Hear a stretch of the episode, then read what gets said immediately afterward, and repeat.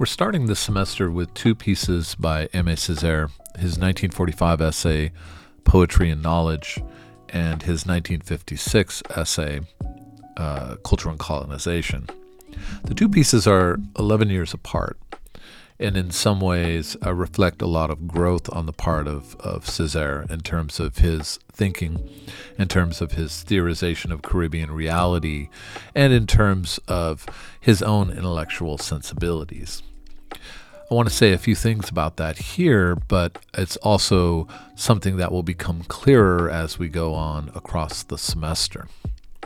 The 1945 essay, Poetry and Knowledge, was published in Tropiques, which was a journal that he helped co found and which really set a foundation for the Caribbean critical theory tradition. There are a number of pieces from Tropiques that we'll be talking about across the semester, especially these early moments uh, in reading Aimé Césaire, but also Suzanne Césaire and René Menil.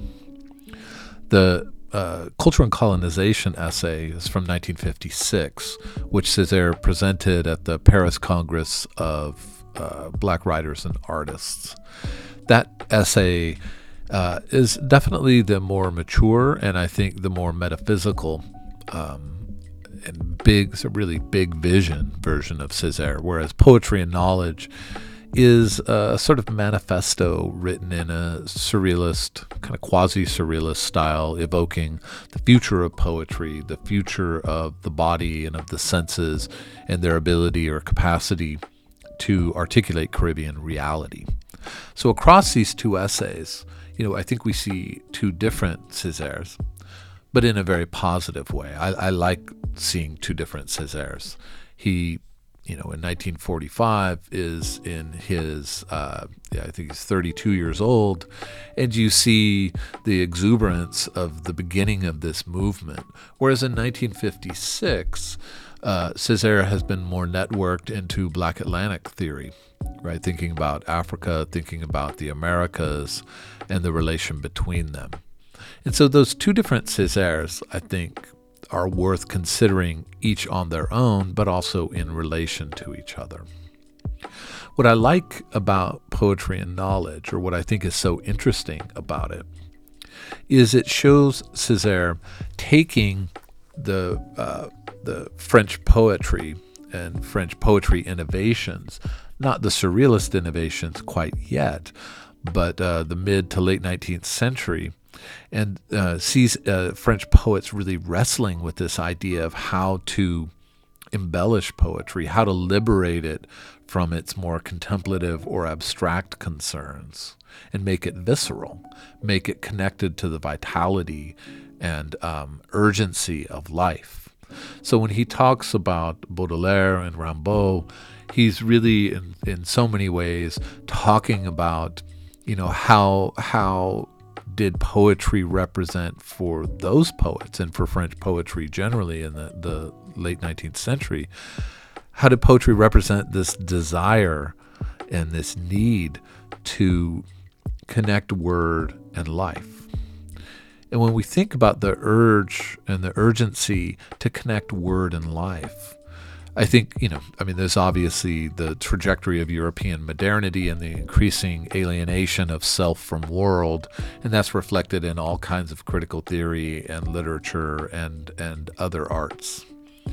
But when you take that motif of trying to find a way of more intimately connecting word and, and life, or word and landscape, word and world, it uh, and you you travel that over to the Caribbean, you can see how this urgency is not simply connected to a sort of broad existential concern with you know what what is the meaning of life sort of thing, but also how, or more importantly, how that relationship of word and life is at the heart of liberation from colonialism not political lo- or economic liberation, right? Those things would come with independence movements and with sort of post-colonial theory, uh, theorization of, of economy, uh, both um, in terms of the practice of you know industry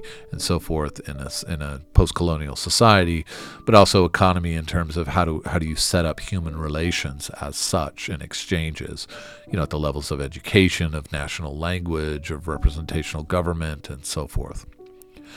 But more intimate and more existential is this question of you know what does it mean to inherit 400 years of of enslavement and colonial domination? To to encounter that and to live in its wake. And then ask yourself you know how does our language or does our language connect to the world as we live it?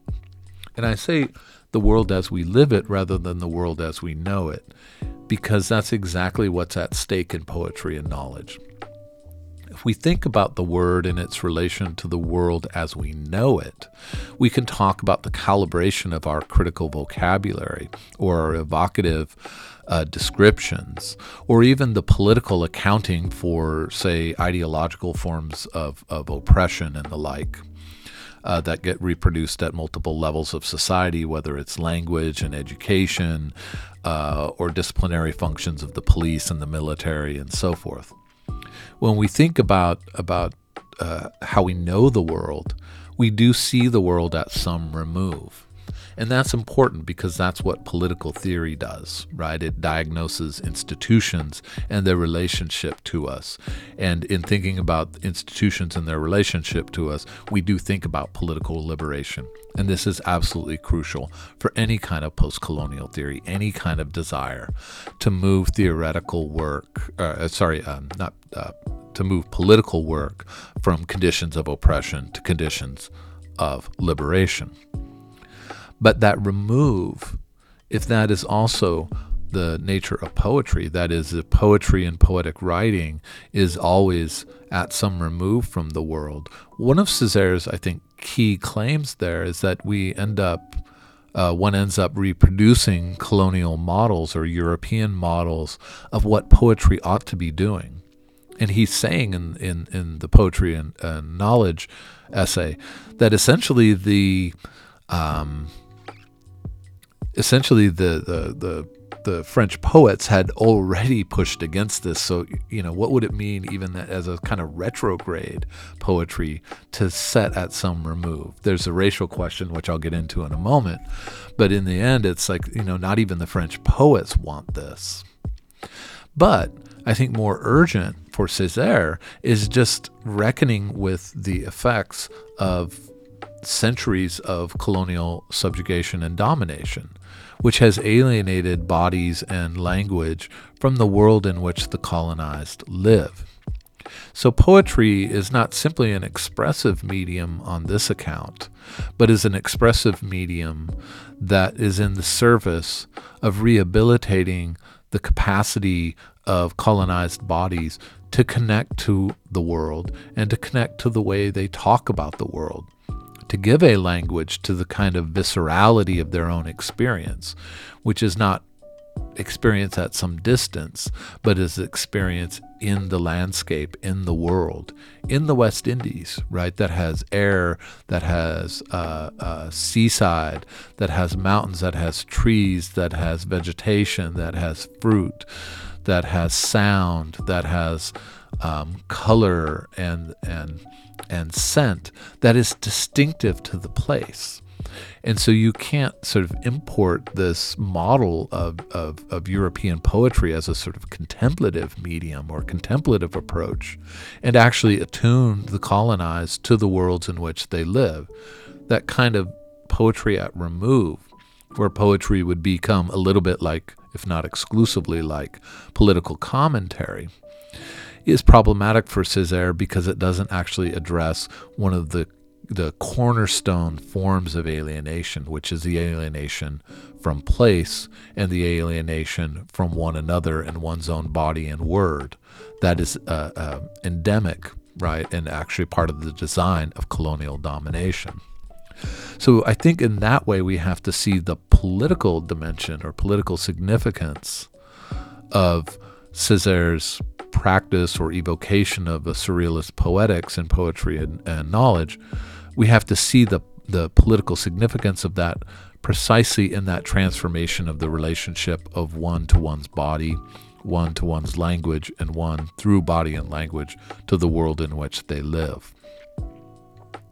Now, when we get to culture and colonization, which is a much more metaphysical and sort of big picture, sort of world stage of culture and civilization talk. I mean, it's just it has a grandeur to it. Like whether you have a taste for that grandeur or not is another question, but it has a grandeur to it, right?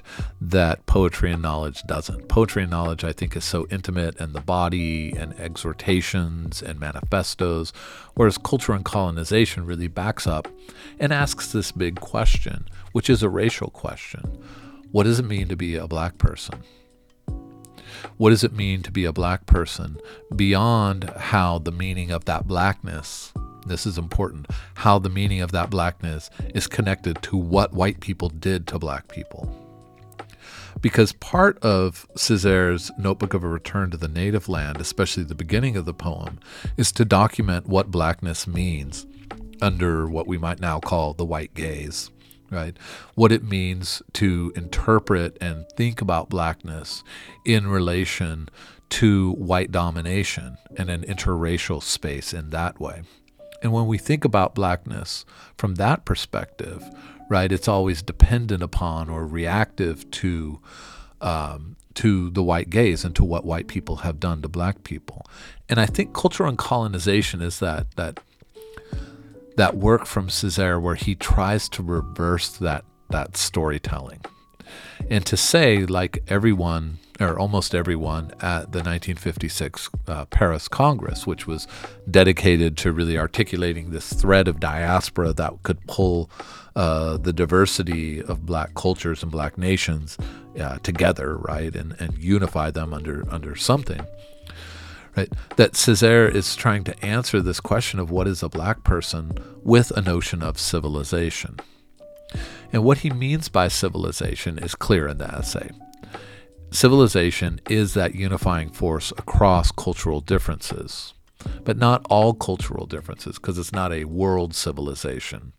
It is rather civilization as this umbrella that helps organize and make sense of cultures that are distinct but have some kind of resonance or similarity or essential connection right? That despite their differences identifies them and unifies them he uses the example and I, I think it's important that he does that when someone uh, when we talk about european civilization when someone talks about european civilization they are trying to account for how, despite the differences, say, between Italy and the Netherlands, right, of England or or Greece, right, which are massively different, right, different languages, uh, in some ways, in the case of Greece, uh, different scripts altogether, uh, di- very different histories, even though they're often entwined, but nevertheless have a, a similarity across all of those differences how, how do we name that difference and how do we describe that difference? The naming of the difference is racialized, right? That European civilization is a racialized term. Is what we would call, and you know, he calls, and it comes to be called across, you know, the Black Atlantic world or across the Atlantic world generally, whiteness. Right, that white identity is what gives what what you know what we call European civilization is related to this notion of white identity, inextricably related, because you cannot extract whiteness from Europe, right? And Europe's boundaries are exactly where that idea of whiteness falls off. I think that historically, and even today, as as people struggle with what is European identity inside Europe, that is a racial difference that is deeply connected to religious difference right that I, I, I, said in class and i say all the time that where the quote continent of europe because it's not actually a geographical or physical continent on a map where the continent ends is where christianity begins to dwindle right? Where islam that boundary between christianity and islam and there are lots of in between spaces. You know, um, you know, as you get close to the border with Turkey, as you sort of curve around the Mediterranean world, and you pass through, say, uh, you know, what's now Bosnia, where you start to have significant Muslim populations. That's where you start to get in that interstitial between space of Europe and its other. So it's racial, but racial is tied to all kinds of things, right? Around religious practices, uh, sometimes around languages, but certainly cultural values and priorities. As diverse as they are, you know, the European fantasy of having a civilizational identity is that there's a commonality, and what that commonality is is up for articulation and up for debate. So we don't have to give it strict contours to just assert it as existing. And Césaire asks, like, well, if that's the case with Europe and for white people and white and European cultures, why is that not also true for Africa and its diaspora, right? For the continent of sub-Saharan Africa and the di- uh, black diaspora. So he just moves forward with that. African civilization is this life urge or vital urge, this spiritual force that adds a sense of unity across all the massive and significant differences in African culture and the cultures of the black diaspora, whether it's United States and the Caribbean or the Caribbean and uh, black Latin America um, or any ways that you would want to divide up cultural differences because you know the archipelago itself is so massively different and martinique is very different than jamaica which is very different from from uh, Haiti, which is very different than Dominica, and so forth, right? We can just proliferate these differences, even in the archipelago, certainly across the Americas, and absolutely across the Atlantic world and throughout the continent of Africa. Now, how we give content to that notion of African civilization is the next question, and it's a difficult question, and it's a question that requires taking a lot of risks you know, the audacity of the negritude movement is so interesting to me precisely because it tries to give an answer to that. And we saw the answer to that already in poetry and knowledge, and that's why I wanted to pair the essays. That what culture and colonization calls African civilization is something like the precondition of the manifesto quality and the exhortations of poetry and knowledge to reconnect the senses as immersed in the world rather than at some distance or remove from the world. That sense of immersion in the world, right? That rejection of dualism and that engagement with the ambiguities of sensual experience, right? The way the body and the world and the word blend into one another. And that poetry is an attempt to articulate that in its most visceral um, immediate and energetic way and form is a way of answering that question what do we mean when we say African civilization? It's not an easy question to answer because, of course, everyone's going to ask, well, what about this? What about that? And generate counterfactuals or generate complicating, um, uh, uh, you know, counter uh, cases and counter arguments. That's part of debating, right? What is that civilization? Certainly, Europe, in terms of debating what is European civilization, for anyone who's interested, you can go find for centuries debates around this. And in some ways, what Césaire is doing, along with a number of other people, but what Césaire is doing in, in culture and colonization, and I think had built himself up for in poetry and knowledge, is to begin that conversation to begin that debate about what is the content or what are the characteristics or essential features of this notion of African civilization. It may be that in the end that question is resolved with a very different answer than Césaire himself gives, but it is a question that for him has to be raised. And one of the things I love about Césaire raising it and then reading that alongside poetry and knowledge so that you can say, hey, like, you know, there's already some content to this that he's tried to give. What I like about the audacity of his claims is that it makes you you it makes uh, any any reader feel compelled to engage that question. But the question of civilization is not movable for Césaire. It's something that an intellectual tradition will debate and will modify and will argue over, and perhaps that argument and those debates will be, um, you know, drawn out and and uh, brutal, but they are arguments that have to happen because I think in the end, what Césaire is concerned about in culture and colonization, and this is true of so many of the participants in the 1956 Paris Congress, one of the things that he's so concerned about is that Europe gets this claim to civilization and the maintenance of cultural difference.